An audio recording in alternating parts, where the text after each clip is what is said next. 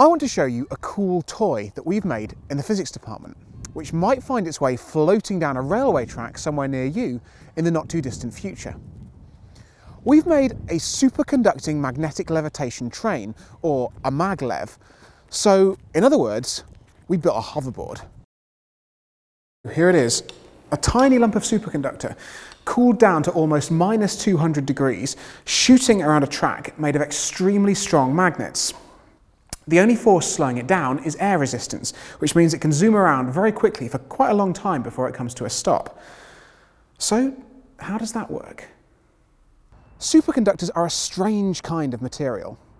At ordinary temperatures, they're usually fairly boring, either a regular lump of metal or, like this black stuff, ceramic, rather like a teacup or a bathroom tile.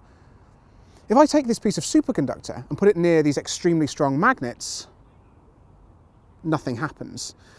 And the reason is that all the superconductors we know about so far only work if we cool them down to extremely low temperatures. So here I've got that same piece of superconductor, but cooled down to minus 196 degrees in this liquid nitrogen. So if I can just get it out, there we go, and bring it near these magnets again, you can see something rather different happens. It's just floating there, and there's no strings, I can pass the tweezers above and below. This strange property is called the Meissner effect, and it only works when the superconductor is nice and cold. So as you can see now, it's just starting to warm up.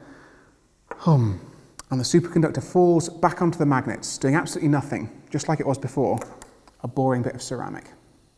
The reason the superconductor can float is related to its name.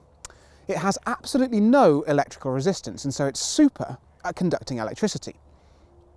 If you think of an ordinary good conductor, like the copper that's used in the wires inside your house, that does conduct electricity quite well, but the electricity isn't flowing smoothly like water through a pipe. The electrons are bashing into the copper and losing energy and causing the copper to heat up. When a current travels through a superconductor, it goes around completely smoothly without bashing into anything, and that means that it doesn't lose any energy. In fact, you can start a current going round in a superconductor and it'll keep on revolving forever and ever and ever. When the superconductor is brought near to a magnet, a current starts to flow inside it, and that current will always be set up in such a way as to create the same magnetic pole as the magnet it's brought near.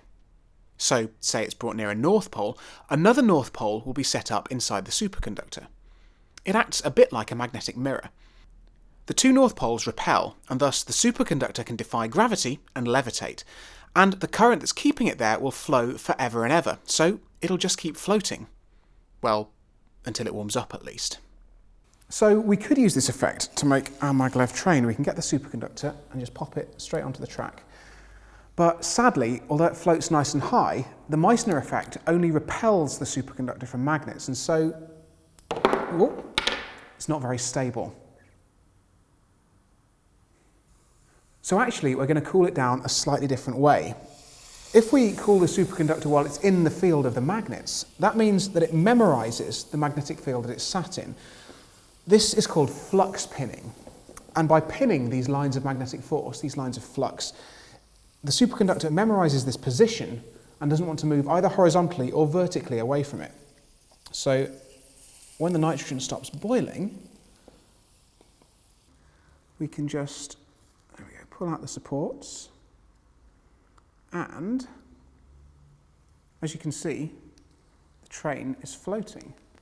But this time, it's a lot more stable. It's fixed in this position above the track. So we should be able to make it go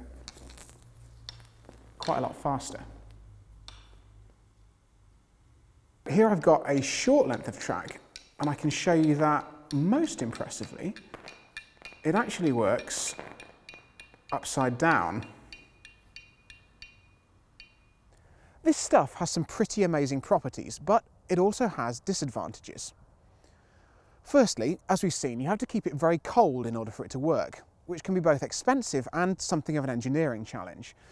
And secondly, the ones of these that work at the highest temperatures, like this stuff, are ceramic, which means they're very brittle and hard to draw out into wires. That's why scientists are working to try to find out what makes this stuff tick, in the hope that we can find materials which work at higher temperatures and are easier to make into useful shapes. So, with a bit more understanding of superconductivity, and if we can find a way to magnetise the pavement, then we'll all be one step closer to owning our own hoverboards.